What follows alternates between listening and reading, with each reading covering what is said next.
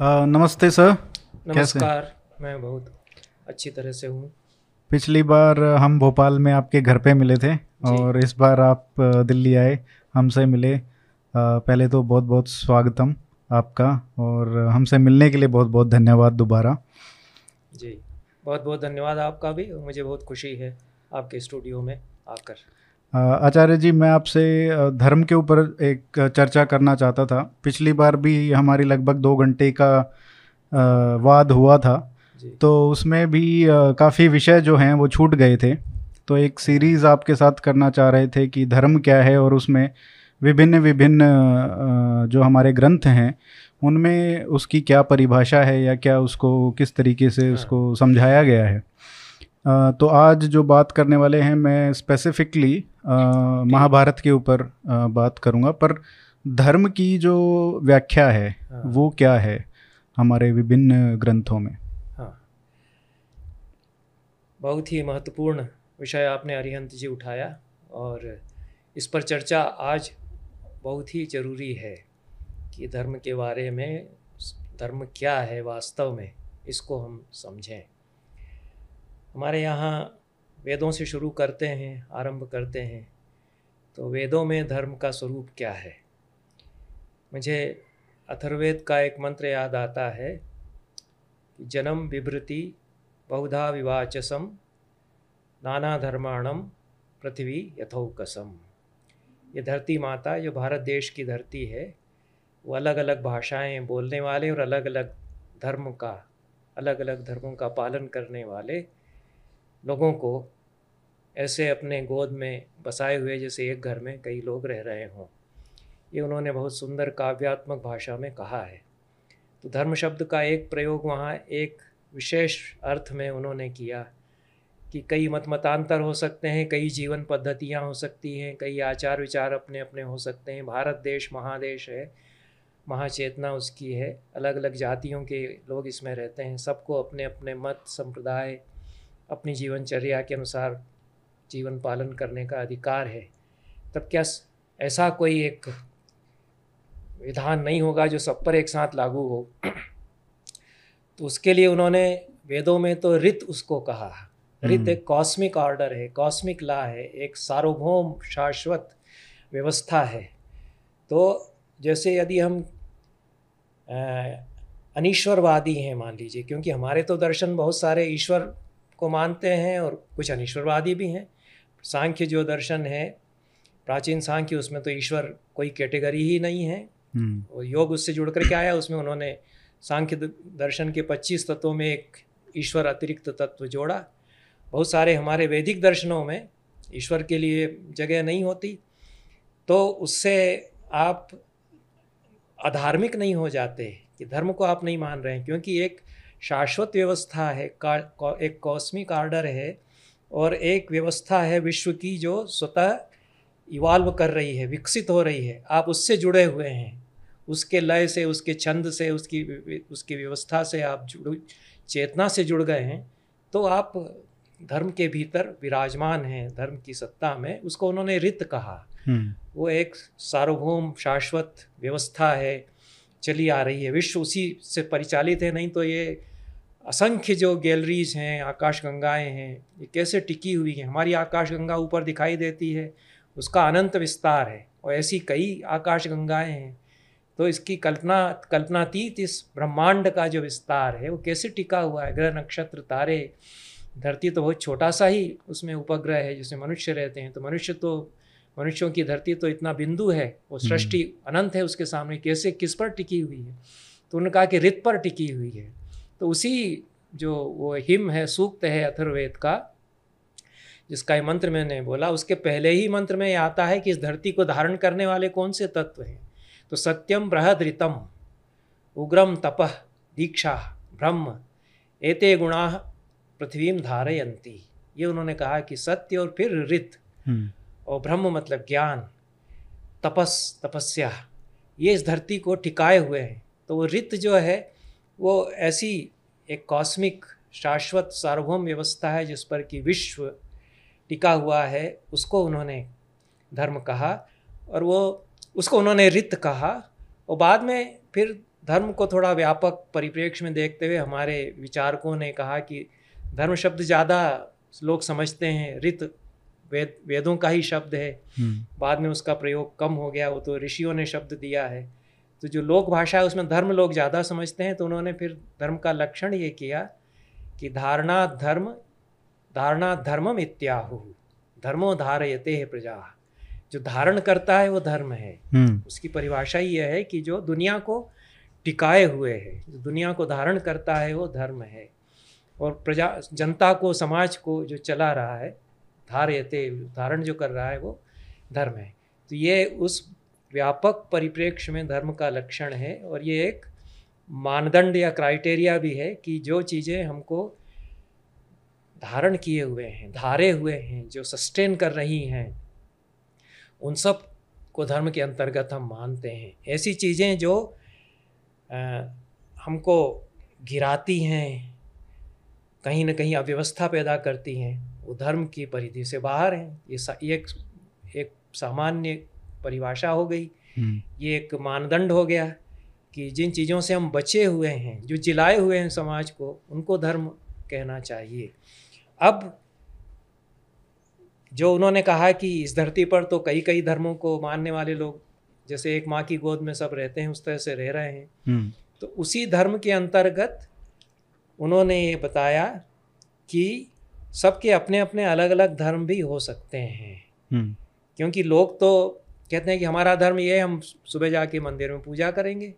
अब जो मंदिर में जाके सुबह पूजा नहीं करता है वो क्या धर्म को नहीं मानता है? वो अगर नैतिक है, सत्य का पालन कर रहा है, दूसरों की भलाई कर रहा है, उपकार कर रहा है, तो ये चीज़ों से वो टिका हुआ है, उसको लगता है कि मेरा जीवन इससे चल रहा है, मैं अपने भीतर इससे सुकून पा रहा हूँ। किसी को ईश्वर की आराधना करने में सुकून मिल रहा है, उसको लग रहा है कि मैं इससे टिका हुआ हूँ, मैं नैतिक इसकी वजह से ज़्यादा बना हुआ हूँ, ईश्वर की आराधना से मेरा चित्त पवित्र होता है। किसी को लगता है कि मैं दूसरों की, समाज की सेवा करने से मेरा चित्त पवित्र होता है, मेरी मुक्ति उसमें है। तो उन्होंने कहा कि उस बड़े धर्म के अंतर्गत जो समाज को जिलाता है, सृष्टि को बचाए हुए है, उसके अंतर्गत सबके अपने अपने धर्म भी हो सकते हैं। तो महाभारत ने फिर हमको ये बताया, उसको बहुत स्पष्ट उन्होंने कहा कि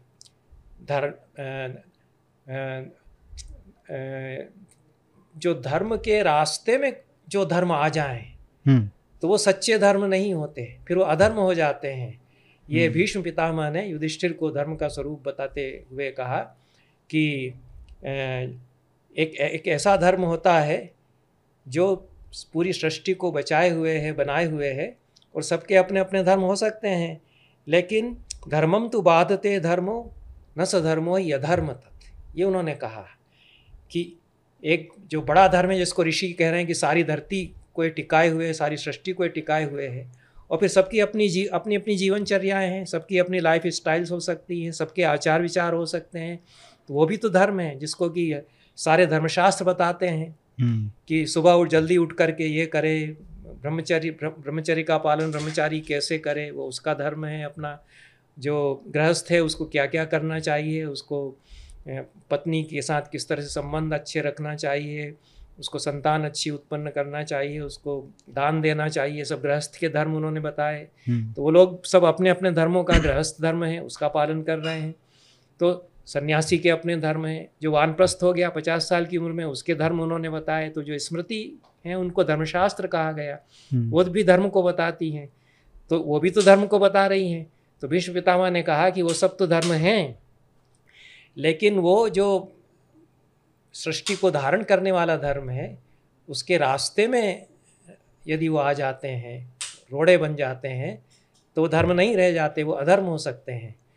तो मेरे धर्माचरण से, जिसको मैं धर्म मान करके और आचरण कर रहा हूँ, उससे समाज की क्षति होती है, किसी को दुख पहुँचता है, तो वह धर्म नहीं रह जाएगा। तो दूसरे को दुख दे करके मैं समझूँ कि मुझे पुण्य हो रहा है, तो वो तो धर्म नहीं रह जाएगा।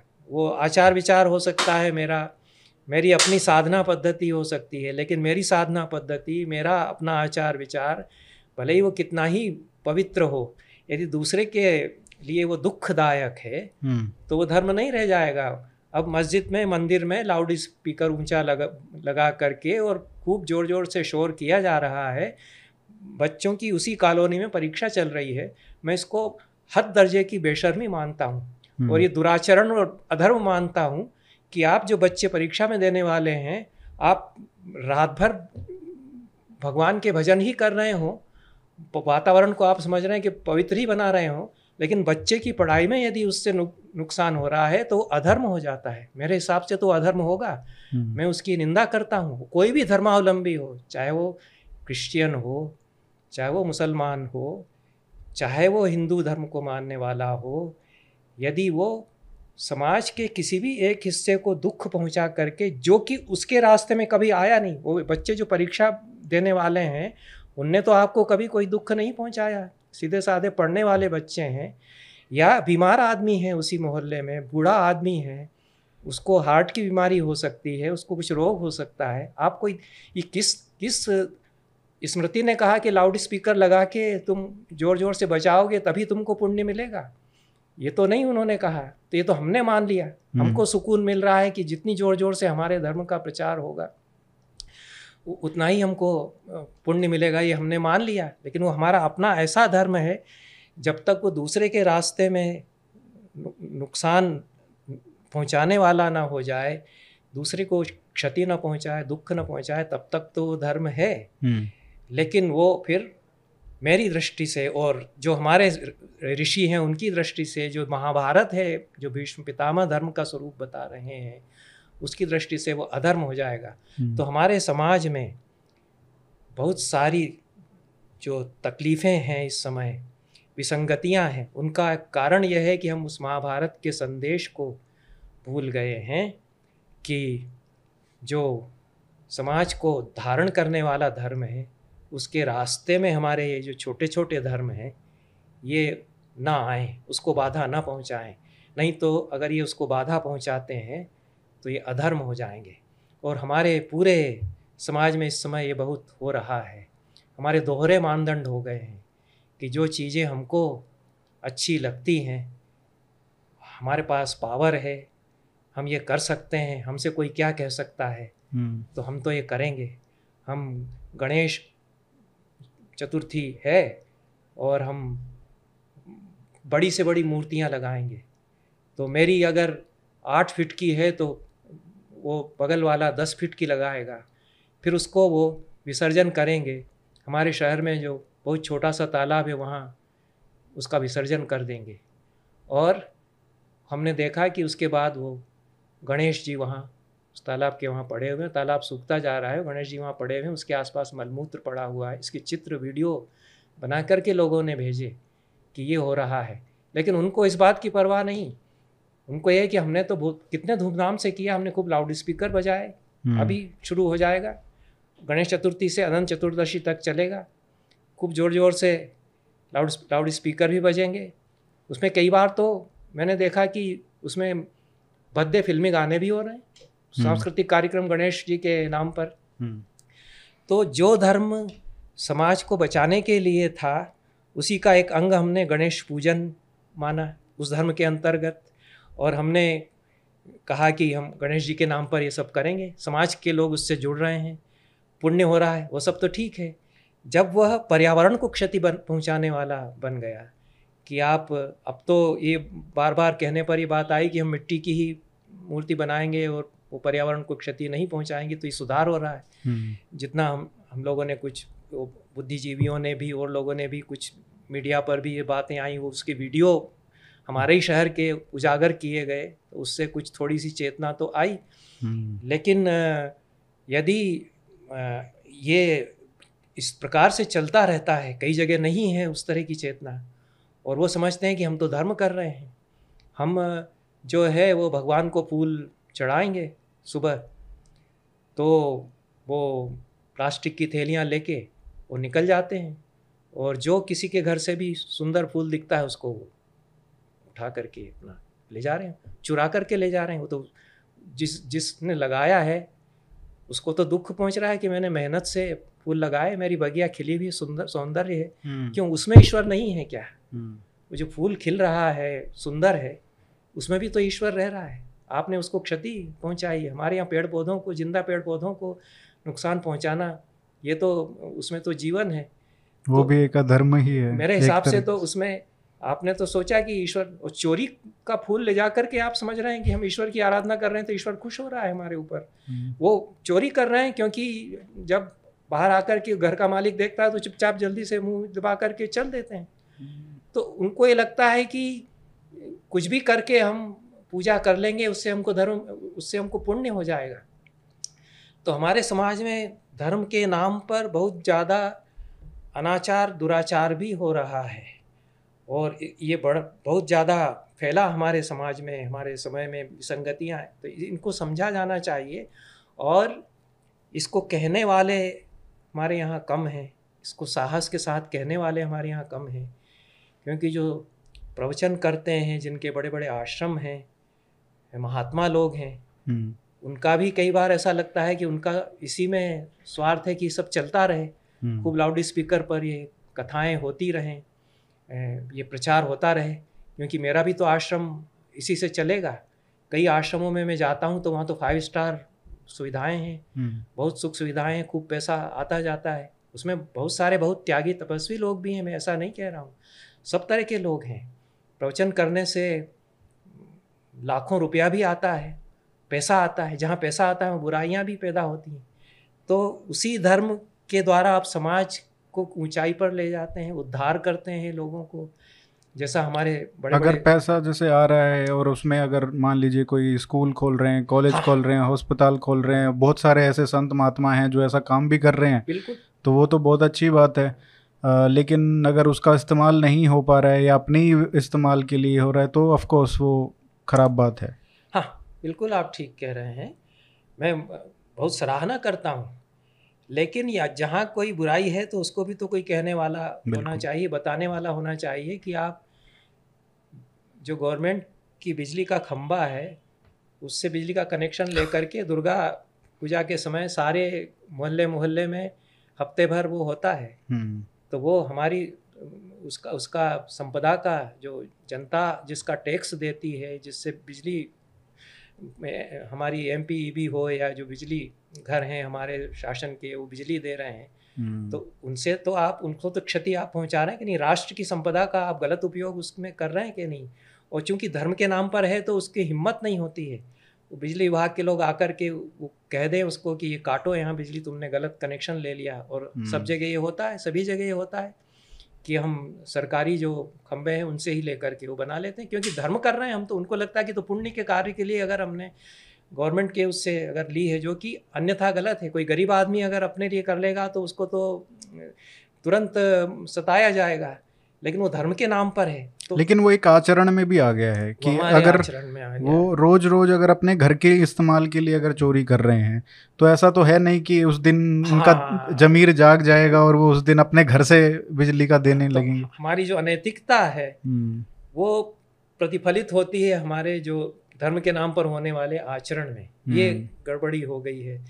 तो हमारे और वो इसका कारण भी यही है कि हम जो अपने ग्रंथों में जो लिखी अमूल्य जो चीज़ें हैं उनको पढ़ते नहीं एक तो, और उसके बाद ना कोई पढ़ाने वाला है ना कोई, और खुद तो कोई आता ही नहीं कि हम खुद भी जाके कर सकते हैं अपने तरीके से, क्योंकि लोग बहुत कामों में व्यस्त हैं, कोई अपने पढ़ाई में व्यस्त है, कोई पैसा कमाने में व्यस्त है, कोई विभिन्न तरीके की चीज़ों में लिप्त हैं, तो उनको कोई समय नहीं है, ना उसका कोई उनको ख्याल है कि हमको करना भी चाहिए, ना कोई इम्पोर्टेंस बताता है उनको। ये कुछ जटिल परिस्थिति हो गई, उसमें सत्ता राजनीति भी एक सीमा तक शामिल है, उसमें धर्म के जो ठेकेदार हैं वो भी शामिल हो जाते हैं, समाज में लोग हैं जिनको अपनी नेतागिरी चमकानी है वो भी शामिल हो जाते हैं।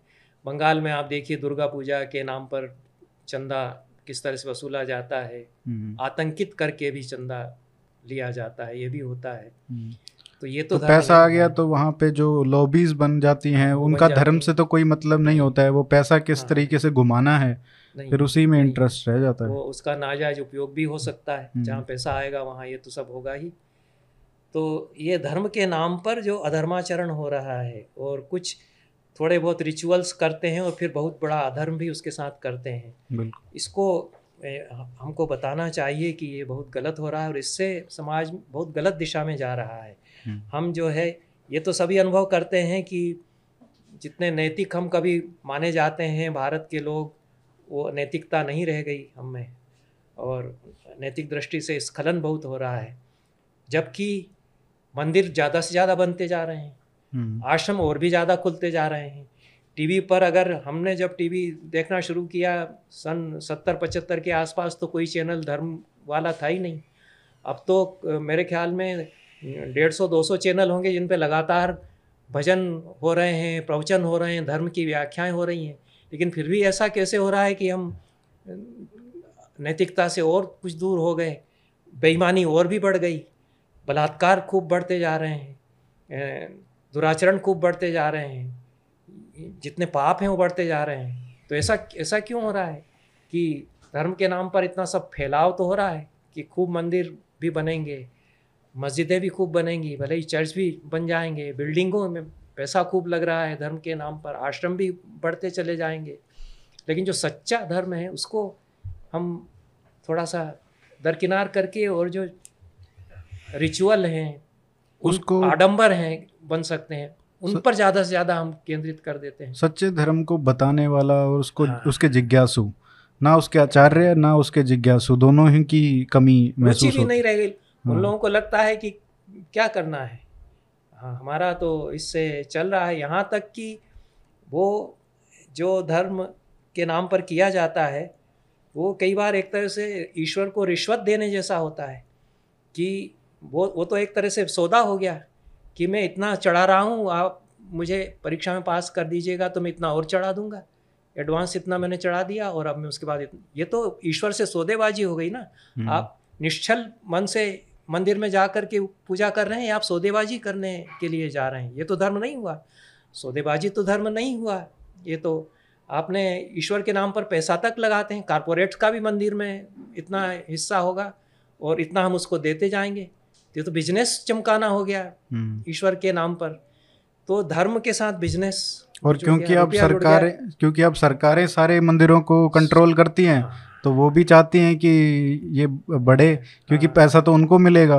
हाँ, ऐसा तो है नहीं कि पुजारियों को देने वाले हैं। ये जटिल परिस्थिति हो गई कि उसमें जहाँ रुपया शामिल है वहाँ चाहे जिस किसी पार्टी की सरकार आए वो सब उसमें शामिल हो जाएंगे और सस्ती लोकप्रियता उसमें होती है, वोट की राजनीति उसके साथ जुड़ जाती है। तो धर्म के नाम पर अधर्म इस समय ज़्यादा हो रहा है। ये हमारी समस्या इस समय ये है कि जो धर्म के नाम पर जितना जो कुछ किया जाता है उसमें अधर्म जुड़ता है और अधर्म ज़्यादा होता है।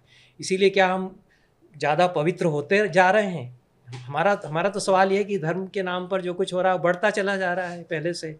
पहले से ज़्यादा लाउड स्पीकरों पर गणेश चतुर्थी, नहीं वो धर्म के नाम पे हो रहा है, वो धर्म का नहीं हो रहा है, तो इसलिए दिक्कत तो वहाँ पे है। पर ये जो प्रयास है ये एक तरीके से एक छोटा सा प्रयास उसी दिशा में है कि छोटी सी, हाँ कोई कहेगा, एक आदमी भी आवाज़ उठाता है, आप अपने चैनल पर आवाज़ उठाते हैं तो शायद कहीं असर होगा, जैसे कि हुआ भी है। जब हमने कई लोगों ने जब ये बात कहना शुरू की कि ये पर्यावरण को क्षति पहुँचाता है ये, और अभी अभी जो हुआ कि लाउड स्पीकरों से क्षति हो रही है, कुछ लोगों ने आवाज़ उठाई तो सरकार को भी मानना पड़ा।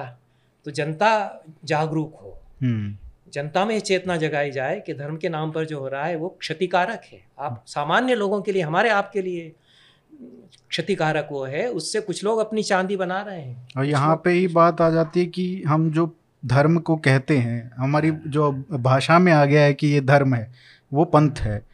तो ये जो पंथ और धर्म का जो अंतर है ये बहुत जरूरी है समझना।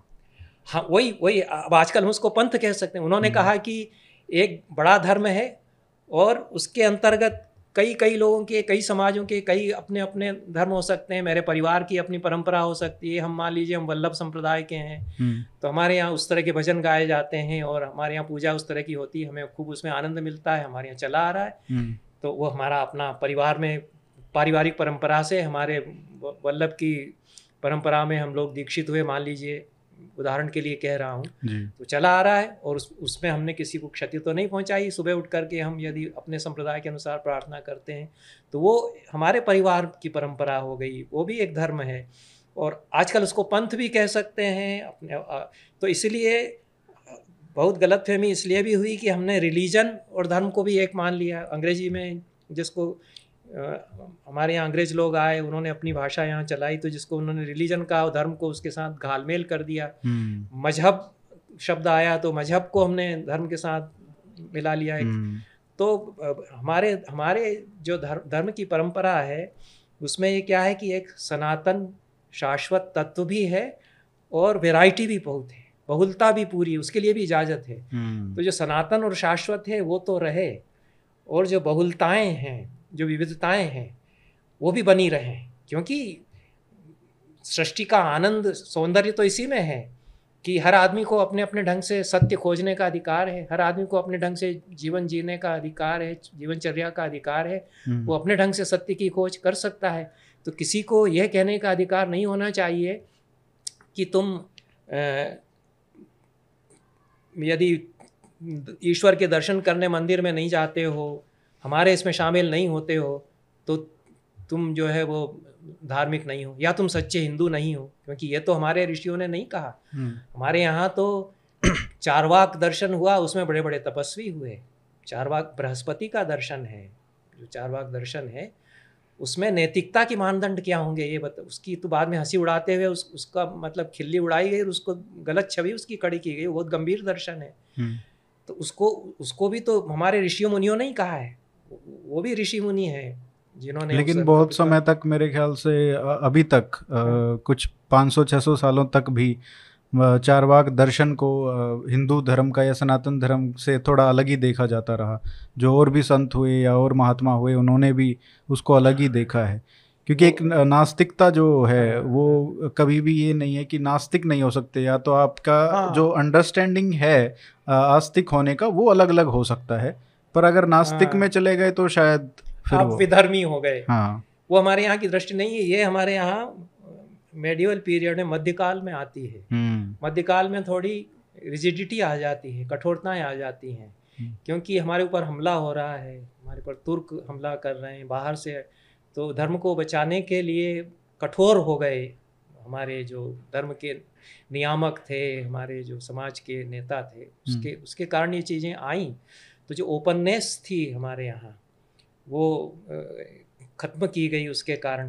लेकिन हमारे यहाँ तो ये परंपरा ये रही है कि चारवाक लोग समाज के हित की बात करते थे और हर राजा के यहाँ एक चारवाक दर्शन को मानने वाला उसके कैबिनेट में मंत्री होगा, ये परंपरा रही है।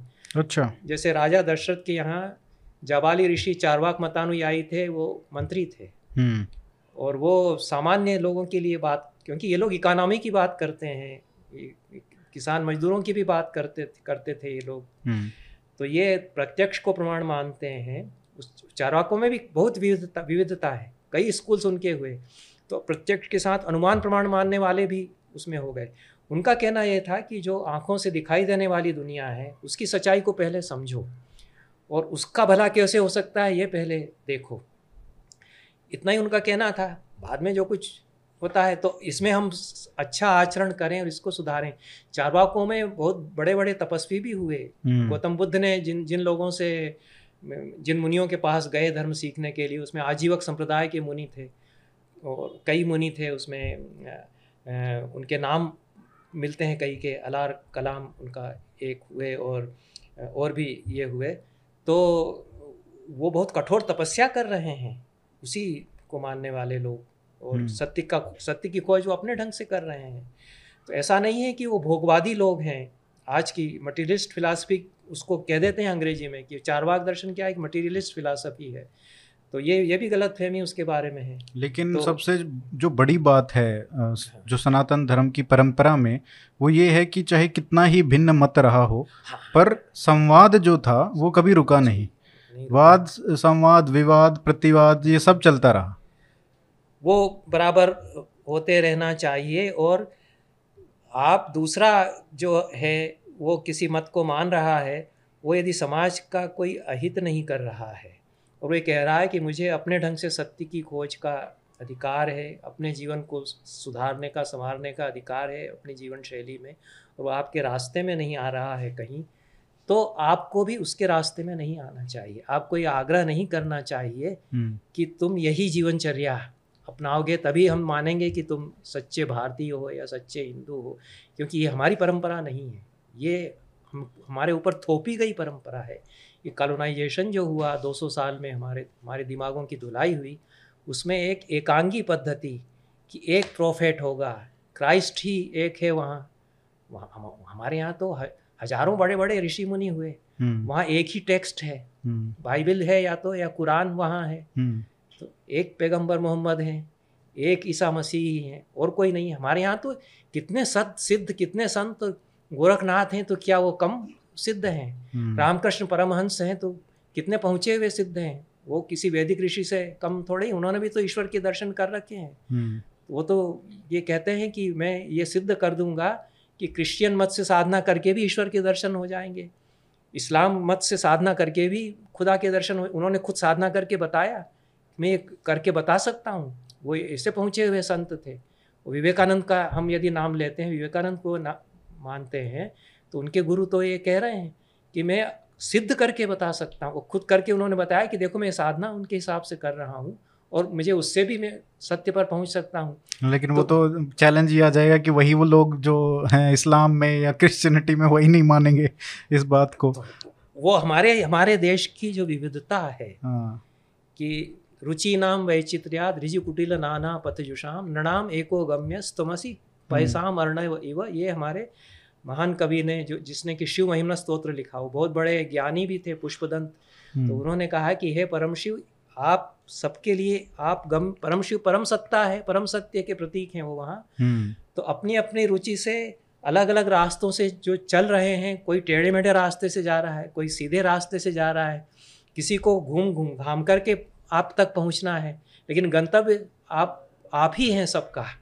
और जिस तरह से कि इस देश की सारी नदियां सागर में मिलती हैं, उसी तरह से सारी मानव जाति के लोग आपकी ही तरफ पहुंच रहे हैं, हम ये मानते हैं, अगर वो सच्चे मन से चाह रहे हैं कि हमको सत्य अपने ढंग से खोजना है, अपने ढंग से पाना है। तो इसलिए हमारे देश में जो उन्होंने कहा कि कई कई तरह के धर्मों को मानने वाले, कई कई भाषाएं बोलने वाले लोगों को ये धरती माता अपनी गोद में धारे हुए, ये जो हमारे ऋषि ने कहा 5000 साल पहले, तो उन्होंने इस दृष्टि से कहा। तो यह जो एक यूनिटेरियन व्यू है, एक एकांगी एक तंत्रीय दृष्टि धर्म के बारे में आई, ये विजातीय दृष्टि थी, हमारे ऊपर थोपी गई। उसका बड़ा हमारे ऊपर गलत असर पड़ा कि हम ये आग्रह करने लग गए कि केवल वेद को मानो। तुम्हारी किताब क्या है? जैसे उनकी किताब है बाइबल, उनकी किताब है कुरान, तो कहो कि वेद ही केवल हमारा वो है, क्योंकि और भी तो हमारे तो कई कई, हमारा कोई एक धर्म ग्रंथ ज्ञान तो एक पुस्तक में नहीं है। हाँ, और सबके लिए ज्ञान है। तो हमारे यहाँ ये कहा गया कि तमिल में बहुत बड़े महान तपस्वी हुए, उनको हमारे जो संस्कृत के आचार्य हैं रामानुज मतानुयायी, उन्होंने षटकोप यति कहा, उसका तमिल में भी नाम है उनका। उन्होंने तमिल में जो ग्रंथ लिखा उसको तमिल वेद कहते हैं। और हमारे यहाँ महाभारत पंचम वेद है, नाट्यशास्त्र को 5वां वेद कहा। तो एक वेद, 4 वेद हैं, उसके बाद और भी वेद, क्योंकि ज्ञान की जो परंपरा है वो तो कई, सत्य की खोज तो कई ग्रंथों में होती रही हमारे यहाँ। तो ये जो विविधता है इसको नष्ट किया गया। जो हमारे देश का सौंदर्य उसकी पूरी विविधता में था कि अपने अपने ढंग से सत्य का साक्षात्कार लोग बिना किसी दूसरे को क्षति पहुंचाए हुए यदि करते हैं तो उनको करने दिया जाए। जो स्वतंत्र चेतना थी, जो स्वराज था हमारे भारत का, वो हमसे छीन लिया गया। वो धर्म के नाम पर जो ये जो एक तंत्रीयता लाई गई उसके कारण। तो ये हमारी समस्या है।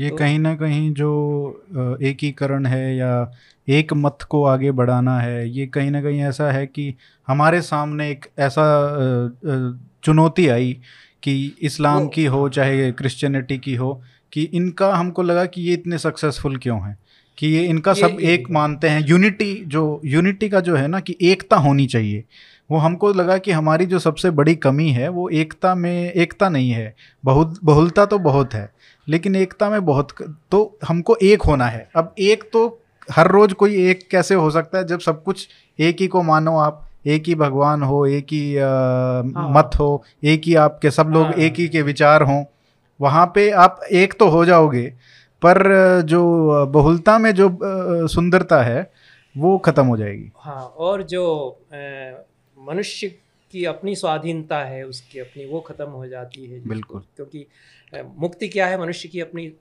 अपनी स्वतंत्रता में प्रतिष्ठित होना है, अपनी आत्मा में प्रतिष्ठित होना है, तो वो भी समाप्त हो जाती है, हमको बांधने वाली है ये जो एक ये तो सबसे बड़ी क्वालिटी है जो ग्रुप रिलीजन है, जहाँ पे जो ऑर्गेनाइज्ड रिलीजन है।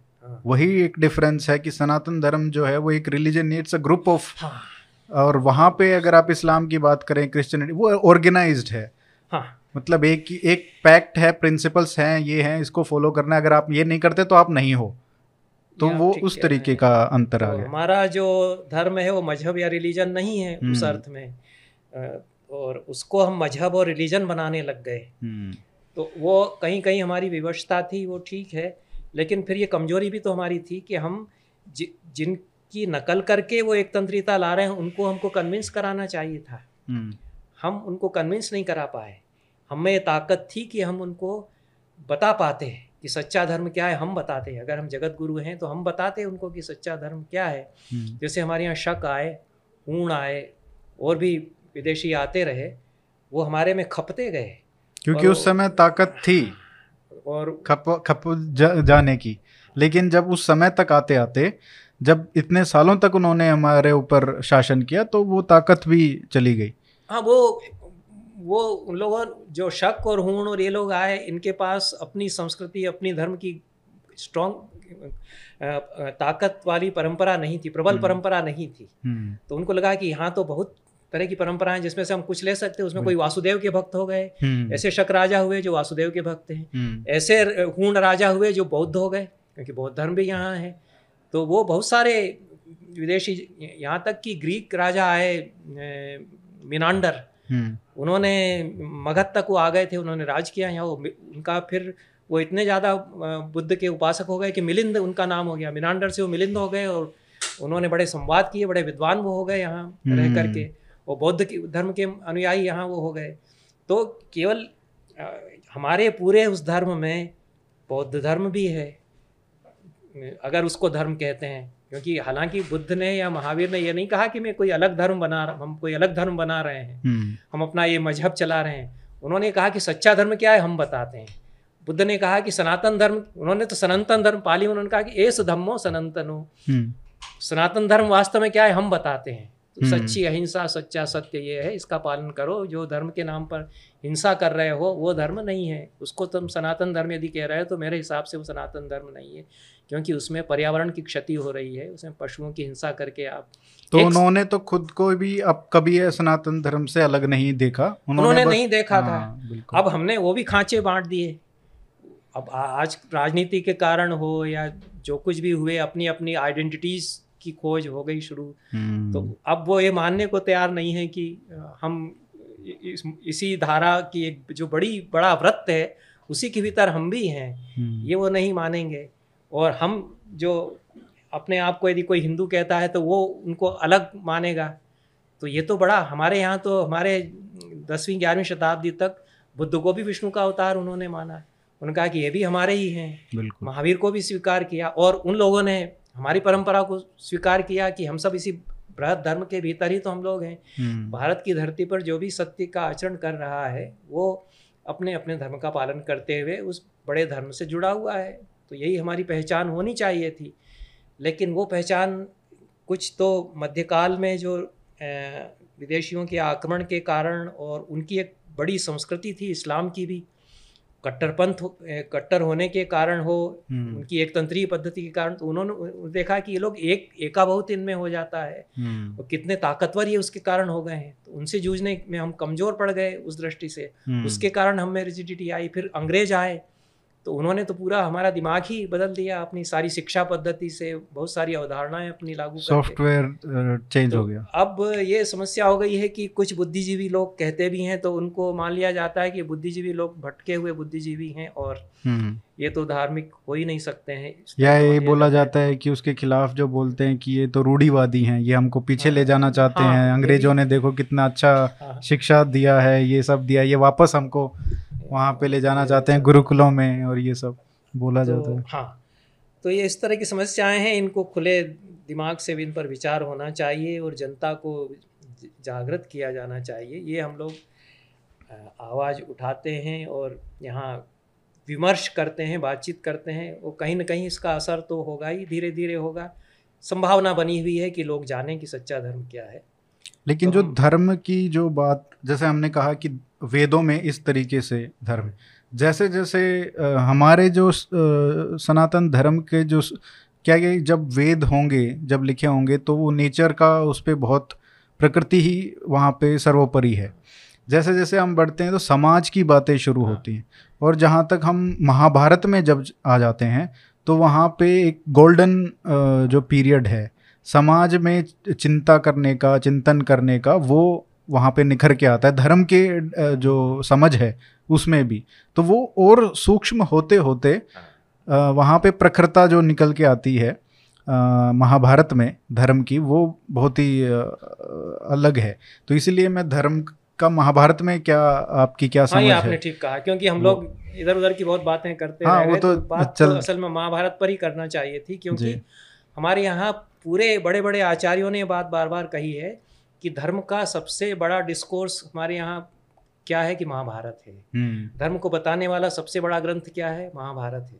ये धर्म का हमारे यहाँ प्रामाणिक विवेचन करने वाला ग्रंथ महाभारत माना गया। तो उसमें धर्म के कितने कितने झगड़े धर्म के नाम पर होते हैं ये भी बताया महाभारत में, और कितनी जटिल समस्याएं धर्म के नाम पर आती हैं ये भी। इतना मेटा डिस्कोर्स धर्म के नाम पर और कहीं नहीं मिलेगा। क्या क्या समस्याएं धर्म, जो हम आज बात कर रहे हैं कि बच्चों की परीक्षा में यदि हानि हो रही थी धर्म कैसे होगा, इस तरह के सवाल महाभारत में खूब बार बार उठाए गए कि बड़े धर्म की क्षति हो रही है। वहाँ ये होता है कि अर्जुन ने प्रतिज्ञा की थी कि मेरे लिए ये कोई कहेगा कि तुम्हारा गांडीव धारण करना बेकार है, इसको तो किसी को दे दो, तुम्हें उसकी हत्या, उसका वध कर दूंगा मैं। और ये हुआ, महाभारत की लड़ाई चल रही थी, विकट संग्राम, 16वें दिन, 18 दिन तो संग्राम ही चला है, 16वें दिन कर्ण ने ऐसा जबरदस्त युद्ध किया है पूरा, उसने 15 दिन जैसी लड़ाई नहीं हुई, ऐसा लगा कि सारी कौरव सेना को, ये पांडव सेना को तहस नहस कर देगा। और चारों पांडव उसके सामने टिक नहीं पा रहे थे। वो तो उसने मार नहीं डाला उसने, क्योंकि कुंती को वचन दिया था कि 4 पांडवों को तो छोड़ दूंगा, अर्जुन सामने आएगा तो नहीं छोड़ूंगा। कुंती कहने गई कर्ण से कि तुम तो मेरे बेटे हो और तुम्हारे भाई हैं, तुम चले जाओ उनके पास, वो तुम्हारे पैर छुएंगे और कहेंगे कि आप हमारे बड़े भाई हैं। उसने कहा हाँ मान लिया, लेकिन आपने तो मुझे पैदा होते ही दूर कर दिया था, जिसने मेरा दोस्त है दुर्योधन, मैं तो उसके लिए लड़ूंगा, अब आप कहने आई हैं, तो लेकिन आप माँ हैं, आप कह रही हैं। कुंती ने कहा कम से कम 5 पुत्र तो रहेंगे, 5 को बचा दो। तो उसने कहा कि 5 रहेंगे, 5 रहेंगे, लेकिन या मैं रहूंगा या अर्जुन रहेगा, 4 को छोड़ दूंगा मैं। तो 4 को छोड़ता गया, उसने सबको परास्त कर दिया था। भीम इतने महाबली थे, वो भी परास्त हो गए थे उसके सामने। तो युधिष्ठिर को उसने ऐसा घायल कर दिया, बुरी तरह क्षत विक्षत उनके रोम रोम में बींध दिया उसने, और खूब हंसी भी उड़ाई उसने कि आप घर में बैठिए, आप हवन वन कीजिए, आपकी बस की नहीं लड़ाई। उसको इतना डिमोरलाइज भी किया और उनको भागना पड़ा संग्राम से। 16वें दिन ये हुआ, तो शिविर में जाके उनका बिस्तर पर लेटे उनका उपचार हो रहा है। भीमसेन और अर्जुन को चिंता है कि हमारे बड़े भाई चले गए, उनके लिए तो सब लड़ाई हो रही है। तो भीमसेन अर्जुन से उन्होंने कहा कि तुम जाके बड़े भाई को देखाओ पहले, क्योंकि बचेंगे कि नहीं मुझे बड़ी चिंता हो रही है। अर्जुन ने कहा कि नहीं आप जाइए, मैं संभालता हूँ, मैं कर्ण के सामने तो मुझे जाना ही है। भीमसेन बड़े भाई हैं, बड़े अभिभावक हैं, उन्होंने कहा नहीं तुम जाओ, मैं रोके रहूँगा, कर्ण को भी सबको मैं रोक लूँगा, मेरा विश्वास करो। तो अर्जुन चले गए। अब युधिष्ठिर ने देखा कि अर्जुन और कृष्ण आ रहे हैं, तो उनको लगा कि ये तो कर्ण को मार करके आ रहे हैं, और बड़े उनको दर्द था कि कर्ण ने मेरा अपमान भी किया है और क्षत विक्षत तो मेरा पोर बींद डाला है। तो बड़े खुश होकर उन्होंने पूछा, बड़ा लंबा सवाल उन्होंने किया कि बताओ कैसे मारा तुमने उस कर्ण को, कैसे ध्वस्त कर दिया, उसने मेरे साथ क्या क्या नहीं किया, देखो लंबा सवाल उसमें है। अब अर्जुन ने धीरे से बताया कि नहीं, मैं तो आपको देखने चला आया बड़े भैया, जाकर के फिर युद्ध करूंगा ही, लेकिन चिंता हो रही थी हम लोगों को कि आप इतने घायल हो गए हैं, तो आपका ठीक है, अब आपका उपचार हो रहा है, मैं भी जाता हूँ। तो उनको एकदम से गुस्सा आ गया है कि मैंने तो सोचा था कि तुम उसको मार के आ रहे हो, क्या फायदा तुम्हारे गांडीव का, इसको किसी को दे दो। जैसे ही उन्होंने ये कहा तो अर्जुन को अपनी प्रतिज्ञा याद आई, उसने तलवार खींची और उनके मारने को तैयार हो गया। तो उसने कहा, हाथ पकड़ के कृष्ण ने कहा कि क्या कर रहे हो। उसने कहा हमने प्रतिज्ञा की थी कि जो ये कहेगा कि तुम अपना गांडीव किसी को दे दो उसको हम मार डालेंगे, हम ये चाहे बड़े भाई हों चाहे जो, हम तो अपने सत्य पर अड़िग हैं। उसने तो कृष्ण ने कहा कि तुम ये नहीं समझ रहे हो कि तुम्हारा सत्य जो है वो बड़े धर्म के आड़े आ रहा है और क्या इससे हो जाएगा अनर्थ, ये तुम नहीं सोच रहे हो, ये तुम्हारा सत्य है, तुम्हारा सत्य किसी बड़े धर्म के आड़े ना आए। उसके बाद उसको बहुत उन्होंने प्रेम से समझाया, कई कथाएं बताई, वो मैंने अलग कहा है कहीं। तो ये हमारे छोटे छोटे आग्रह कि हमारा तो धर्म ये है, हमारे लिए तो धर्म ये है, ये हम भूल जाते हैं कि ये बड़े धर्म को चोट पहुँचा रहा है, उसको ख़त्म कर देगा, इससे विनाश सर्वनाश हो जाएगा। तब अर्जुन को समझ में आया कि हम देश में आके हमने ये तो सोचा ही नहीं कि जिसके लिए हम 16 दिन से अब तक लड़ रहे हैं, जिनके लिए उनको हम मार देंगे तो फिर क्या रह जाएगा, फिर तो हम भी खत्म हो जाएंगे। क्योंकि युधिष्ठिर कह रहे थे कि कोई भी पांडव अगर मेरे भाइयों में नहीं रहता तो मैं आत्महत्या कर लूँगा। ये लोग कह रहे थे कि बड़े भाई यदि नहीं रहेंगे तो हम खत्म हो जाएंगे। तो फिर किसके लिए जिंदगी, तो अब तुम तो सारे काज को ही खत्म कर किए दे रहे हो। ये फिर उसको समझ में आया। तो उसको बड़ा बड़ा सुंदर प्रसंग है, उस पर नहीं जाएंगे। लेकिन फिर ये सब बहुत सारे झगड़े धर्म के नाम पर जो होते हैं वो महाभारत में इतने इतने जगह पर बताए हैं कि आदमी अपने विवेक थोड़ा रुक करके सोच ले कि जो मैं रिचुअल कर रहा हूँ, मैं जो छोटी छोटी अपनी मर्यादाएं, अपने कर्म हो सकते हैं, अनुष्ठान हो सकते हैं, वो मुझे तो सुकून दे सकते हैं, लेकिन ऐसा तो नहीं कहीं कि वो बड़े धर्म की हानि कर रहे हों। ये सोचना चाहिए, ये रुक कर के विवेक से आदमी सोचे। ये संदेश महाभारत देता है। तब उसका एक क्राइटेरिया बहुत सरल ढंग से वो बताते हैं कि सब लोग समझ जाएं। व्यास कितने बड़े वो इंटेलेक्चुअल हैं, कितने बड़े चिंतक हैं वो, कि वो उस सारे तत्व को जो बहुत सारे दार्शनिक ढंग से भी उन्होंने जगह जगह कहा, उसमें तो बहुत दार्शनिक भाषा में भी गहरा चिंतन भी जगह जगह है। तो उन्होंने कहा कि मैं एक सार बता देता हूँ एक वाक्य में कि धर्म का सर्वस्व या मर्म क्या है, कि श्रूयताम धर्म सर्वस्वम श्रुत्वा चैवावधार्यताम आत्मनः प्रतिकूलानि परेशान न समाचरेत। आदमी कुछ भी आचरण करने के पहले ये सोच ले कि मुझे ये अनुकूल लग रहा है तो दूसरे के लिए अनुकूल होगा या नहीं, जो मेरा पड़ोसी है उसके लिए भी अनुकूल होगा या नहीं, और ये बात मेरे लिए प्रतिकूल है तो दूसरे के लिए भी मैं ना करूं। यदि ज़ोर ज़ोर से मस्जिद से अजान आवाज़ आती है उससे मुझे डिस्टर्बेंस होता है तो ठीक है, मुझे कहना चाहिए कि भाई इसको मत किया करो। लेकिन मेरे मंदिर से रात भर ज़ोर ज़ोर से भजन कीर्तन होते हैं और अभी भी हो रहे हैं, ऐसा नहीं है कि एकदम बंद हो गया। हमारे यहाँ तो अभी होगा कोई उत्सव तो उसमें बहुत ज़ोर ज़ोर से पंडित जी से कराया जाएगा, उनके सामने खूब लाउड स्पीकर लगाया जाए, उनको भी खुशी होगी क्योंकि जितने ज़ोर से उनका फैलेगा आसपास के लोग आएंगे, वो दक्षिणा आएगी, उनका उससे स्वार्थ जुड़ा हुआ है, उससे पड़ोस में रहने वाले किसी को हानि होगी। और अगर वो कह रहा है कि मैं बीमार हूँ, मुझे हार्ट की बीमारी है, आप कम बजाइए, तो उसको कह देंगे कि आप अधार्मिक हैं, आप नास्तिक हैं, इससे कैसे हो सकती है। माने मस्जिद से अजान आ रही है उससे तो चोट पहुँच सकती है, लेकिन हम चूँकि हम कर रहे हैं, हमारे अनुकूल है तो वो दूसरे के लिए अनुकूल होना चाहिए, ये आग्रह आ जाता है। जबकि नहीं है, क्योंकि हो सकता है कि सचमुच में उसकी समस्या हो, सचमुच में उसको आज इंटरव्यू देने जाना है, उसकी नौकरी के लिए इंटरव्यू है, उस प्रतियोगिता परीक्षा में बैठने जा रहा है, उसको तैयारी करना है, उसकी कैरियर का सवाल है, और आपके उससे उसको क्षति पहुंच सकती है। तो आपका धर्म किसी दूसरे को दुख पहुंचा रहा है तो वो धर्म नहीं रहेगा। तो ये उन्होंने उसका क्राइटेरिया बताया कि आत्मनः प्रतिकूलानि परेषां न समाचरेत्। जो अपने अनुकूल हो उसको दूसरे के लिए भी सोचे कि मैं दूसरों तक उसको कैसे पहुंचा दूं, लेकिन जो अपने को प्रतिकूल लगे वो दूसरे के लिए भी ना सोचे। ये फिर जो है धर्म का मर्म समझ करके फिर ठहर करके और आदमी को सोचना चाहिए। कई बार हम दूसरे के लिए मैं कहीं गलत तो नहीं करने जा रहा हूँ ये नहीं सोचते, समाज के लिए कहीं इससे गलत तो नहीं कुछ हो जाएगा ये हम नहीं सोचते। हम कई बार बहुत व्यक्तिवादी होकर के मेरा तो पुण्य हो ही रहा है, मुझे तो इससे पुण्य मिल रहा है, हमको तो लाभ मिल ही जाएगा। आप यदि स्वर्ग भी हासिल कर लेते हैं लेकिन दूसरे को दुख पहुंचा करके हासिल किया है तो आप नरक में भी जाएंगे। ये भी महाभारत बताता है कि दूसरे को दुख यदि पहुंचाया है और हजारों यज्ञ भी किए हैं लेकिन दूसरे को दुख कहीं पहुंचाया है तो उसके कारण नरक में तो जाना ही पड़ेगा। तो युधिष्ठिर को भी नरक में जाना पड़ा था जो इतने बड़े धर्मात्मा थे। तो महाभारत में ये इस बात, जब रणभूमि में भी जब मतलब मुझे नहीं पता, ये उसमें रामधारी सिंह दिनकर जी की जो कविता है कुरुक्षेत्र, उसमें कुरुक्षेत्र में नहीं, रश्मि रथी में है ये, कर्ण पर है उनका। जब वो कहते हैं कि जब कर्ण को मारने की बात आती है तो वो पूछते हैं, अर्जुन पूछता है कि क्या ये धर्म होगा, तो वो एक इतनी सुंदर लाइनें हैं कि धर्म को तू क्या जानता है, जो मैं कहता हूँ उसको मान वही धर्म है। वहाँ कृष्ण है, हाँ श्री कृष्ण जो कह रहे हैं वो कितने अच्छे से कि ये इन सब चक्करों में पड़ेगा तो धर्म की हानि होगी, क्योंकि वहाँ पे भी वो उसको यही समझाना चाह रहे हैं कि जो बड़ा धर्म है, जो युद्ध जीतने का है, पराजित करने का है, उसको मारने का वो उससे कोई उससे हानि नहीं होगी। हाँ, उसमें यह है कि हमारे आचार्यों ने कहा कि श्री कृष्ण वहाँ सनातन तत्व के प्रतीक है, जो सनातन धर्म है उसके प्रतीक है, तो वो सनातन धर्म की आवाज़ है। वो जो कह रहे हैं वो एक तरह से प्रतीक हो जाता है जो कुछ वो कह रहे हैं। तो वो सनातन धर्म जो बड़ा धर्म जिसको कहा उन्होंने, जिसको रित कहा, वो एक तरह से पुकारता है ऐसे अवसरों पर।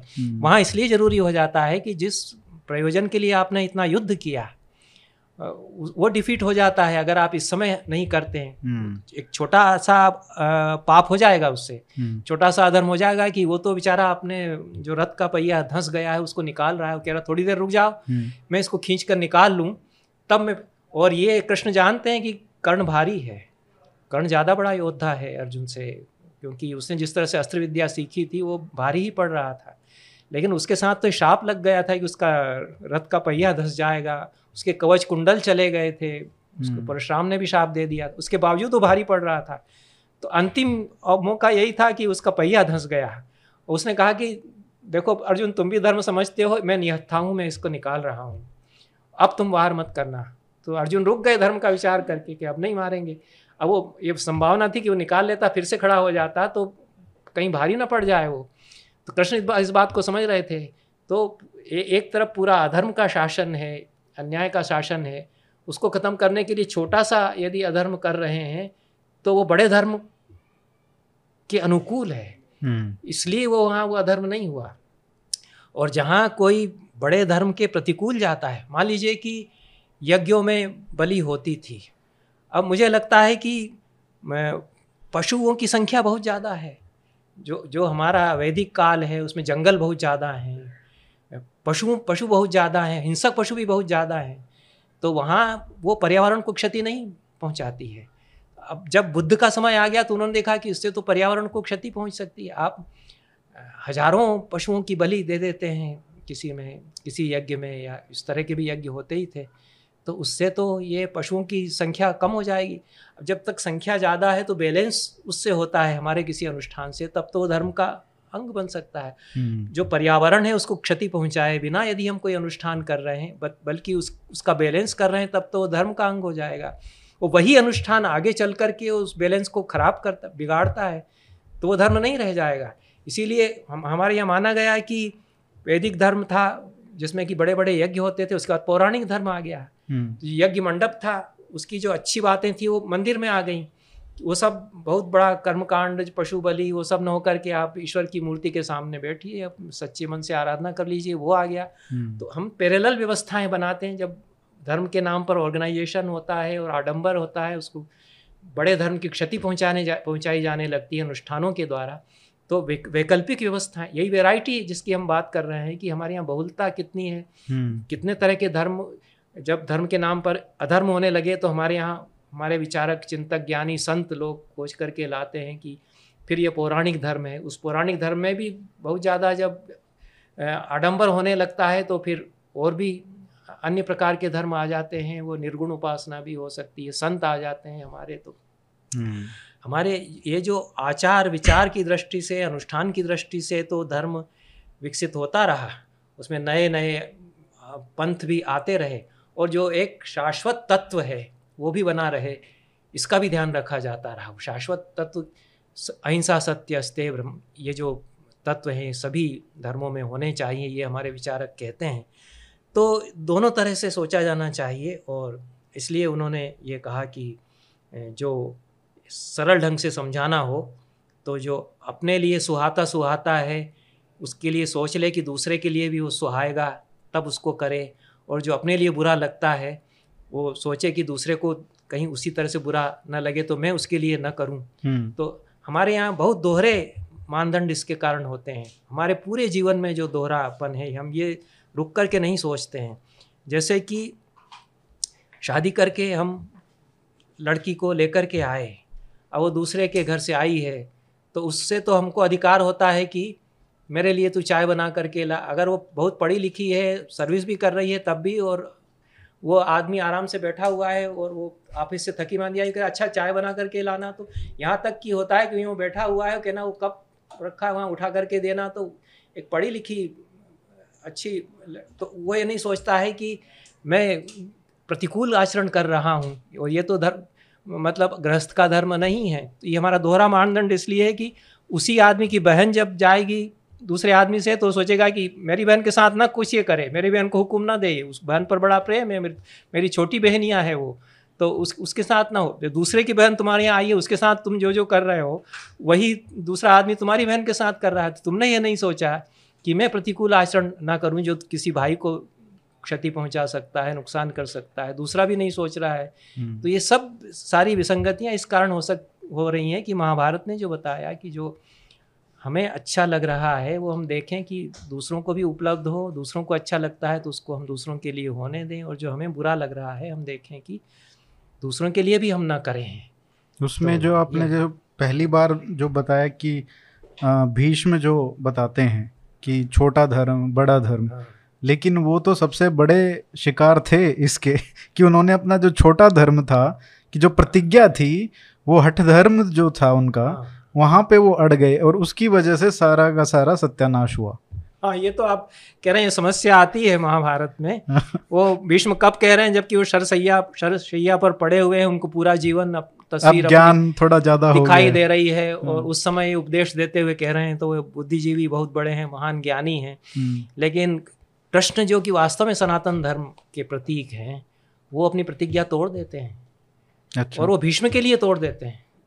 भीष्म ने प्रतिज्ञा क्या की कि मैं कृष्ण के हाथ में शस्त्र धारण करा दूंगा, ऐसे ही खेल। वो उनको बड़ा गर्व था कि मैं महारथी कितना बड़ा योद्धा हूँ और मेरे सामने कृष्ण जो हैं वो आ रहे हैं। तो उन्होंने कहा कि मैं प्रतिज्ञा करता हूँ कि मैं ऐसा तुमुल संग्राम करूँगा कि कृष्ण भी को भी हथियार उठाना, मैं उनको उस रूप में देखना चाहता हूँ, मैं हथियार उनको उठाना पड़ेगा। तो अब वो एक तरह से कृष्ण की लीला भी मानी जाती है कि भीष्म उनके भक्त हैं, उनका मन रखने के लिए उन्होंने कृष्ण ने प्रतिज्ञा की थी कि मैं कोई हथियार नहीं उठाऊंगा, मैं केवल तुम्हारा सारथी बन करके रहूंगा, क्योंकि बड़े भैया ने कहा है, बलराम ने कहा था कि तुम क्यों पड़ रहे हो इस पचड़े में, ये भाइयों की लड़ाई है, मैं भी छोड़ करके जाता हूँ, नहीं तो मैं दुर्योधन की तरफ से लड़ता। दुर्योधन तो उनका बहुत प्रिय शिष्य था। तो कृष्ण ने समझाया कि आप दुर्योधन की का पक्ष मत लीजिए, तो हम छोड़ के चले जाएंगे कि आप जाइए। तो तीर्थ यात्रा पर चले गए, ठीक है हम नहीं पढ़ेंगे, हम जा रहे हैं तीर्थ यात्रा पर। तो तुम क्यों पढ़ रहे हो पचड़े में? तो उन्होंने प्रतिज्ञा की कि मैं शस्त्र नहीं उठाऊंगा, मैं अर्जुन का सारथी भर रहूंगा। और भीष्म को बताया गया कि उन्होंने ऐसी प्रतिज्ञा की है, तो भीष्म ने प्रतिज्ञा कर ली कि मैं अपनी प्रतिज्ञा तोड़ दूंगा। तो उन्होंने बहुत भयंकर तुमुल ऐसा संग्राम किया कि अर्जुन भी असहाय हो गया उनके सामने। कृष्ण थोड़ा गुस्सा दिखाने लगे कि क्या कर रहे हो तुम, कुछ कर नहीं रहे हो, मैं बताता हूँ तुमको कैसे। तब उन्होंने एक रथ का पहिया पड़ा हुआ था उसको उठा लिया और गुस्से में भर के भीष्म की तरफ दौड़े। उतना ही भीष्म ने फिर हाथ जोड़ के कहा बस यही मेरी प्रतिज्ञा पूरी हो गई, मैं यही तो चाहता था कि आप हथियार उठा लें, मैं आपका ये रूप देखना चाहता, जो कुछ भी है। लेकिन एक कृष्ण है जो कि भीष्म का मन रखने के लिए अपनी प्रतिज्ञा तोड़ देते हैं कि मैं शस्त्र नहीं उठाऊंगा। एक भीष्म है जो अपनी प्रतिज्ञा ऐसी प्रतिज्ञा कर लेते हैं कि वो उससे बड़े धर्म का भी इतना बड़ा नुकसान होता है बाद में। हाँ, कम से कम ये व्याख्या तो हम कर ही सकते हैं कि माता कह रही कि तुम विवाह कर लो, अब जब कुल में कोई नहीं बचा, चित्रांगद नहीं रहा, विचित्र वीर्य नहीं रहा, राजा कौन होगा? ये प्रतिज्ञा तुमने विवाह न करने की, आजीवन ब्रह्मचर्य की क्यों की थी? क्योंकि मेरे पिता ने वचन लिया था कि मेरी संतान सत्यवती की संतान राजा होगी, अब मेरे कोई संतान ही नहीं है, अब मैं विधवा हूँ, तो अब तुम विवाह कर लो। तो उन्होंने कहा नहीं, मैं प्रतिज्ञा नहीं तोड़ूंगा। तो ये माता का जो आदेश है वो भी तो बड़ा धर्म, ये हमारे धर्म के जो आचार्य उन्होंने ये भी कहा कि माता का आदेश सबसे बड़ा आदेश होता है, वो माता परम गुरु है, गुरुओं में सबसे बड़ी गुरु होती है। तो माता ने यही कहा था कि इस बात को मान करके मेरा आदेश मान लो, उन्होंने नहीं स्वीकार किया। तो कम एक व्याख्या हम ये भी कर, हालांकि महाभारत में इतनी जटिलताएं हैं, वो बहुत सरल ढंग से भी बता दिया, उसी को हम स्वीकार करें, वो कि आत्मनः प्रतिकूलानि परेषां न समाचरेत। और भी सरल ढंग से उन्होंने कहा कि अष्टादश पुराणेषु व्यासस्य वचनद्वयं परोपकारः पुण्याय पापाय परपीडनम्। बहुत और सरल ढंग से समझना हो तो 18 पुराणों में महाभारत सहित महर्षि व्यास का कथन ये है कि दूसरे का भला करो वही पुण्य देने वाला है, दूसरे को दुख पहुंचाओगे वही पाप होगा। ये क्राइटेरिया और भी आसान ढंग से बताते हैं, तो जिससे किसी भी तरह से किसी की हानि हो, दूसरे को दुख पहुंचे, मतलब पर्यावरण को भी यदि क्षति होती है कि हम धर्म का आचरण करने के लिए बहुत सारे पेड़ काट देते हैं और उससे पूरा पर्यावरण नष्ट होता है, उससे समाज को तो दुख पहुंचेगा ही, क्योंकि ग्लोबल वार्मिंग होगी, जितना ही पेड़ खत्म होंगे, डिफॉरेस्टेशन होगा, वो यदि धर्म के कारण हो रहा है तो अन्य किसी कारण से हो रहा है। तो आप बहुत बड़ा मंदिर बनाने के लिए यदि बहुत सारे पेड़ काटते हैं तो, लेकिन तो ये हानि का भी एक अलग और थोड़ा रोमांचक कॉन्सेप्ट है, क्योंकि अगर आप मान लीजिए अर्जुन हैं, अगर वो कर्ण को मार रहे हैं तो हानि तो है, लेकिन एक बड़े धर्म की जस्टिफिकेशन है। उसी तरीके से अब आप ये कन्वीनियंस कह लीजिए या कुछ और भी, हम सोचते हैं कि हम ये बड़ा कुछ काम कर रहे हैं, जो ये जो हम छोटा पाप कर रहे हैं ये एक बड़े हमारा जो पर्पस बड़े काज के लिए है, मींस टू एन एंड जो होता है ना, वो कन्वीनियंस है ना। आपने कन्वीनियंस कहा उसको, अर्जुन के लिए तो कन्वीनियंस नहीं थी, उसको तो असुविधा हो रही थी कि मैं ऐसे कैसे कर दूं, मैंने कभी ऐसा नहीं किया कि निहत्थे पर मैं वार करूं, उसने तो सोचा ना। तो अब हमारे लिए वो एक बहाना बन जाता है कि हम तो बड़े काज के लिए कर रहे हैं ना, कुछ लोगों को दुख पहुंचता है तो पहुंच जाए, पर्यावरण की क्षति हो रही है तो हो जाए, क्योंकि हम तो बहुत बड़े महत् कार्य के लिए कर रहे हैं ना। तो मेरे हिसाब से तो अधर्म होगा, क्योंकि वो आपके लिए बहाना है, उसके पीछे आपकी कोई राजनीति हो सकती है, आप सत्ता के लिए कर रहे हैं, आप नेतागिरी के लिए कर सकते हैं। ये इस तरह से नहीं होता धर्म का पालन कि बहुत बड़ी बिल्डिंग बना करके पर्यावरण की क्षति करके हम कोई धर्म का पालन करा रहे हैं, तो वो सच्चा धर्म उससे नहीं हो जाएगा। हम उसको हमारे सुकून के लिए, अपनी सुविधा के लिए हम ये कहने लगते हैं, तो ये वहाँ पे जो धर्म संकट है वो नहीं होता है बहुत लोगों को, जो जो जो महाभारत में हमेशा ही महाभारत में ये आया ना कि अर्जुन को धर्म संकट का अनुभव होता है। हमको धर्म संकट न होकर के धर्म हमारे लिए बहाना बन जाता है।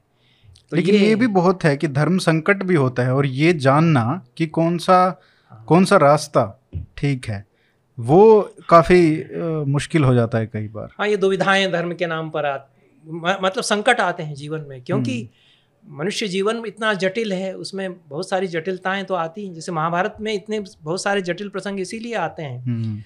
तो वो अंत में यही कहते हैं कि भाई एक तो यह है कि फिर ये भी देखे कि महाजनों येन गतस्स पंथा, बड़े बड़े लोग क्या करके गए, ऐसे में ये भी विचार कर ले, जो महापुरुष हैं उनके जीवन में भी तो ये संकट आए इस तरह के, उनका जीवन देखे, और कोई एक महापुरुष नहीं है, बहुत सारे महापुरुष हैं, उन सब पर विचार करें।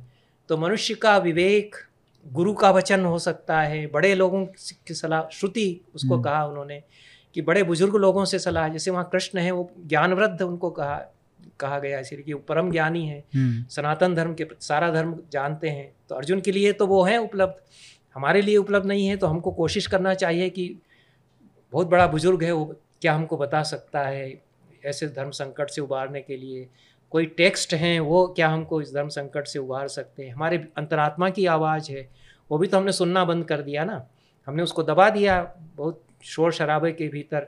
वो हमको धर्मस्य तत्त्वम निहितम गुहायाम, ये भी उन्होंने कहा कि अपने भीतर जो अंतरात्मा है वो गुहा है, उसमें झांक कर के देखो कि तुम बहाना तो नहीं कोई अपना रहे हो धर्म के नाम पर कुछ करने के लिए, एक्सक्यूज तो नहीं बना रहे हो, सुविधा तो नहीं ढूंढ रहे हो उसमें अपनी कोई, और निहित स्वार्थ तो नहीं है तुम्हारा, उसको बता रहे बहुत महत् प्रयोजन हमारा उससे सिद्ध हो रहा है। तो ये सारी विकल्प आदमी को देते हुए उन्होंने ये उसको बहुत सरल ढंग से भी बताया, उसको मार्ग भी बताने की कोशिश की, और आदमी उससे अपना रास्ता खोजे और अपना सत्य भी खोजे और सच्चे धर्म पर चले। ये दिशा निर्देश ही दिया जा सकता है, और कि उसको कोई एक हम ओवर एक रूलिंग नहीं कर सकते, हमेशा हर स्थिति में कोई एक रूलिंग हम नहीं दे सकते, उससे तो अव्यवस्थाएं पैदा होंगी और अधर्म हो सकता है, ये है। तो इसलिए महाभारत उसमें चूंकि इतनी विविधताएं हैं, बहुत सारे उसमें डिस्कोर्सेज इस तरह के हैं कि ये किया जा सकता है लेकिन ये ना हो जाए, ये किया जा सकता है ये ना हो जाए, सब ऊंच नीच का विचार करके आचरण आदमी करे। तो एक बहुत हद तक ऐसा है कि अगर कोई पढ़ेगा स्वयं तो वो बहुत कुछ सीखेगा। हाँ, इसलिए महाभारत, अब एक मैं ये संदेश दे सकता हूँ कि मूल महाभारत पढ़िए। महाभारत तो के नाम पर प्रश्न आता है कि कौन सी पढ़ें, व्यास का जो महाभारत है संस्कृत में उसका पढ़ें, उसका हिंदी अनुवाद पढ़ें, और उसको गीता प्रेस का हिंदी अनुवाद गीता प्रेस का ही मिलता है, और तो अच्छे हिंदी अनुवाद नहीं मिलते हैं बाकी तो, क्योंकि अब एक बात चल पड़ी है, एक ट्रेंड चल पड़ा है क्रिटिकल एडिशन का। तो वो उस पे आपके क्या विचार हैं? क्रिटिकल एडिशन से तो ज़्यादा अच्छा वही है जो गीता प्रेस का है, वो सुलभ है, अच्छा है, सुपाठ्य है। क्रिटिकल एडिशन तो अनुवाद सहित है नहीं, वो तो विद्वानों के लिए है, उसमें पुरानी पांडुलिपियों में ये प्रक्षिप्त पाठ मिलते हैं, सबकी सूचना है, उसके 40 खंड मोटे मोटे हैं, वो इतना विराट है। महाभारत कितना बड़ा था, उस पर कितने, उसमें भी कितनी विविधताएँ हैं कि उसका दक्षिण में गया संस्करण, उसकी परंपरा बनी, बंगाल की तरफ गया वो बंगाली संस्करण है, एक हमारा उत्तर की तरफ का संस्करण है, और उसको सबने अपनाया, तो सबने अपने अपने उसमें आचार विचार भी जोड़े, कुछ कहीं कहीं बीच बीच में तो उसमें प्रक्षिप्त होते गए। तो वो प्रक्षिप्त हैं इसलिए वो रिजेक्ट कर दिए जाएं ऐसा नहीं है, क्योंकि वो भी तो हमारी परंपराएं हैं, वो तो एक तरीके से कह सकते हैं कि अध्ययन करने योग्य चीज़ है। हाँ। क्योंकि वो हमको बताती है कि वहाँ के जो अलग अलग भिन्न भिन्न राज्य हैं या संस्कृतियाँ थी उनमें क्या मूल्य निहित थे, वो भी एक दर्शाता है कि उन्होंने उसके हिसाब से उसको ढाला है। तो उसकी अपनी मूल्यवत्ता है, जो समीक्षित पाठ वाला संस्करण है जिसमें कि उसके इंटरपोलेशंस जिसको कहते हैं, प्रक्षिप्त अंश भी जिनको कहते हैं, वो भी रिकॉर्ड में हैं, और आम लोगों के लिए एक आदर्श पाठ उन्होंने ले लिया, उसको सुंदर ढंग से छाप करके हिंदी अनुवाद सहित वो सुलभ है, तो उसको कम से कम एक बार पढ़ लें और विचार उस पर करते रहें बराबर। क्योंकि महाभारत का संदेश यह है कि वो विवेक को विसार करके और अंधानुकरण करने लग जाओ, इसका विरोध महाभारत करता है। वो क्योंकि उससे ही अगर हम देखें, जो एक प्रतिज्ञा ले ली कि इसी से आगे कुछ सोचना ही नहीं है, वो फिर मतांध हो जाते हैं। मतांधता का विरोध महाभारत करता है, बिल्कुल। और करता क्या, दिखाता है आपको कि उसके कितने भयंकर परिणाम हो सकते हैं। ये आप ठीक कह रहे हैं। तो आखिरी में मैं बस यही पूछना चाहूँगा कि जो आपने कहा कि जो श्री कृष्ण हैं वो सनातन धर्म के तत्व हैं पूरी महाभारत की कहानी में, उसको आप ऐसे कैसे कह सकते हैं? अगर मैं पूछना चाहूँ कि क्यों आपने ये सेंटेंस कहा? ये मैंने नहीं कहा है, ये हमारे चिंतकों ने, विचारकों ने, जो हमारे इंटेलेक्चुअल्स थे प्राचीन काल में, उन्होंने महाभारत पर विचार करते हुए ये कहा कि श्री कृष्ण इसमें सनातन तत्व के प्रतीक हैं। तो महाभारत धर्म का महान आख्यान, महाख्यान क्यों है? क्योंकि इसमें श्री कृष्ण विराजमान है, वो सनातन तत्व के प्रतीक हैं। और उन्होंने उदाहरण दिया, ये आचार्य आनंदवर्धन बहुत बड़े बुद्धिजीवी हैं, 9वीं शताब्दी के, जिन्होंने कि ध्वनि सिद्धांत दिया, काव्य चिंतन उनका, उन्होंने महाभारत पर अपने ध्वन्यालोक में 2-3 पेज में पूरा विवेचन किया है कि इसमें भयंकर संग्राम है, इसमें लड़ाई झगड़े, गाली गलौज भी खूब होता है महाभारत में, गुत्थम गुत्था भी खूब होते हैं। तो इसको आप ऐसा कैसे कह रहे हैं कि शांत रस और धर्म का सबसे बड़ा विचार है, इसको तो आप कहिए कि ये तो मारकाट का किस्सा है पूरा, जैसा पश्चिम के लोग महाभारत को पढ़ते हैं तो वो तो यही कहते हैं कि इस मारकाट हुई, खत्म हो गया, क्या है इसमें। वो उसको समझ नहीं रहे हैं कि इसकी परिणति पूरे इसकी किस में वो दिखा रहे हैं। तो आनंदवर्धन ये कहते हैं कि सारा का सारा जो भयंकर वर्णन है युद्ध का, उसकी विभत्सताएं हैं, वो व्यास इसलिए कर रहे हैं कि आदमी शांति की खोज करे। जो युधिष्ठिर कहते हैं कि मुझे कितनी विरक्ति हो गई इससे, ये हम लोगों ने क्या कर दिया है, सब संहार हो गया, इसमें नरसंहार हो गया, और अंत में फिर शांति की खोज में जाते ही हैं, हिमालय पर गल जाते हैं, वहाँ जाकर के पांचों पांडव द्रौपदी ये सब। तो शांति का संदेश देने वाला महाकाव्य है, वो युद्ध के वर्णन, इतना भयंकर युद्धों का वर्णन भी करता है। तो युद्ध के खिलाफ वो एक तरह से स्टेटमेंट है पूरा, 1,00,000 श्लोकों का महाभारत, ये व्यास उसमें कह रहे हैं। तो उसमें श्री कृष्ण के लिए व्यास ने स्वयं कहा कि भगवान वासुदेवोत्र कीर्ति, भगवान वासुदेवस्तु कीर्त्यतेत्र सनातना, ये पंक्ति उन्होंने महाभारत से उद्धृत की है। मैं उसमें क्रिटिकल एडिशन में नहीं ढूंढ पाया, लेकिन आनंदवर्धन ने 9th century में उद्धृत किया है कि व्यास ने तो स्वयं कहा महाभारत में ही कि इस महाभारत में सनातन तत्व के रूप में भगवान वासुदेव को हमने उपस्थित किया है। ये परंपरा हमारे यहाँ है, तो इसलिए हम उस परंपरा को मान लेते हैं, क्योंकि नहीं तो हम भटक जाएंगे। और क्योंकि श्री कृष्ण के भी फिर हम यदि बुद्धिजीवियों की तरह छिछालेदर करने लगेंगे तो उस बृहत्तर धर्म जिसके के प्रतीक हैं, कहीं फिर उसका हनन करेंगे, तो उसका तो हम हनन ना होने दें। छोटे छोटे धर्म जो नुकसान पहुंचा सकते हैं उनकी हम समीक्षा कर रहे हैं। इसलिए श्री कृष्ण के बारे में यदि व्यास ने कह दिया तो हम ये मान करके चलते हैं कि वो एक सनातन तत्व जो है, जिसको रित कहा कि एक कॉस्मिक आर्डर है, उसको बताने वाले वो हैं। इसीलिए उनका एक विराट रूप 11वें अध्याय में गीता में बताया जाता है कि पूरा कॉस्मोस में वो फैला हुआ है, श्री कृष्ण का स्वरूप है। तो इतना इस संक्षेप में ये युधिष्ठिर जब को धर्मराज बोला जाता है, तो ये धर्म ग्रंथ है और उसमें भी धर्मराज जो हैं वो युधिष्ठिर को बोला गया है। हाँ, वो धर्म के अवतार उनको कहा गया, धर्म एक देवता हैं, उनके अवतार वो हैं, ये भी धर्मावतार भी उनको कहा गया, विदुर को भी धर्मावतार कहा गया है।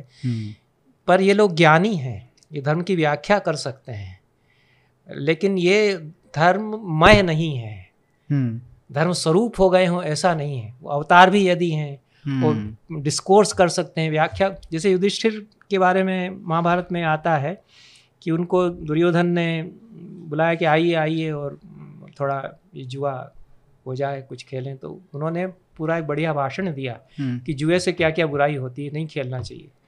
तो फिर शकुनी ने उन्हें कहा कि हाँ वो सब ठीक है, आप अच्छा कह रहे हैं, लेकिन थोड़ी देर खेल लीजिए क्या। अच्छा, युधिष्ठिर को शोक व्यसन था उनका, वो एडिक्ट थे एक तरह से द्यूत, तो उन्होंने कहा कि हाँ ये भी तो एक धर्म है, कोई चुनौती दे तो उसको, क्षत्रिय को स्वीकार करना चाहिए, द्यूत भी तो एक युद्ध है, तो मुझे चुनौती दी गई, ठीक है मैं स्वीकार करता हूँ। फिर ऐसा उनको नशा चढ़ा कि एक के बाद एक सब। तो ये कुतर्क है ना। हाँ, एक दृष्टि से तो ये कुतर्क है। वो द्रौपदी यही तो सवाल करती है कि अपनी पत्नी को दाव पर लगा देना, ये क्या, कहाँ तक, तो इतना तक वो विवेक बिसार देते हैं। तो युधिष्ठिर को तो हम नहीं, धर्म का ज्ञान जो है, ज्ञान होना, जैसे भीष्म सबसे बड़े ज्ञानी, सबसे बड़े ज्ञानी। वो तो कृष्ण सारे पांडवों से कहते हैं कि वो सरसैया पर पड़े हुए हैं, कुछ ही महीने के लिए हैं, उनके पास जाकर के धर्म सब सीख लो, और राजनीति, प्रशासन, दंड नीति, सब सारे विषयों का, संसार के सारे विषयों का जितना ज्ञान भीष्म को है उतना किसी को हमारे बीच में नहीं है, उनसे जाकर के सीखो। और गदगद होके, खुश होकर के बताते हैं, ऐसा कुछ नहीं, वो प्रसन्न है। भीष्म के लिए बहुत श्री कृष्ण का आदर है, कहते हैं कि चले जाओ नहीं तो ऐसा मौका नहीं मिलेगा। तब तो ये पूरा भीष्म के सारे प्रवचन होते हैं धर्म के ऊपर, वहाँ पर अंतिम उनके संदेश हैं, ये उनके सारे अनुभवों के निचोड़ के रूप में, जो हमने ये कहा कि धर्मम तु बाधते धर्म न स धर्मो यधर्म तत्, ये उन्होंने वहाँ कहा है। तो जो एक बड़े धर्म के आड़े आ जाए वो धर्म फिर नहीं रह जाता, ये सब बातें उन्होंने वहाँ कही। लेकिन श्री कृष्ण के लिए फिर ऐसा नहीं कह सकते, तो श्री कृष्ण तो एक उसमें वो तो धर्म में है, एक बड़े सिंबल के रूप में भी वो है, एक पात्र हैं, एक अवतार हैं, ये भी है, लेकिन महाभारत में तो एक बहुत बड़े महाप्रतीक के रूप में भी वो हैं, तत्व के रूप में, तभी तो उनका विराट स्वरूप बताया जाता है। तो ये इतना हम कह सकते हैं, इसके साथ हम समाप्त करें। जी सर, बहुत बहुत धन्यवाद, काफ़ी कुछ सीखने को मिला, और आशा करता हूँ कि ऐसे ही जब भी हम मिलें ऐसे ही संवाद जो है हमारा चलता रहे अलग अलग विषयों पे। बहुत बहुत धन्यवाद सर।